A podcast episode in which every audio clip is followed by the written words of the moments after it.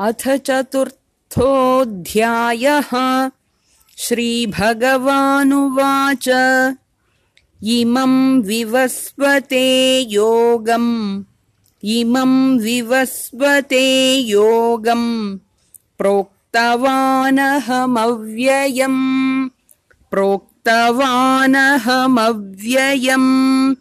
विवस्वान्मनवे प्राह विवस्वान्मनवे प्राह मनुरिक्ष्वाकवेब्रवीत् मनुरिक्ष्वाकवेब्रवीत् इमं विवस्वते योगम् प्रोक्तवानहमव्ययम् विवस्वान्मनवे प्राह मनुरिक्ष्वाकवेब्रवीत्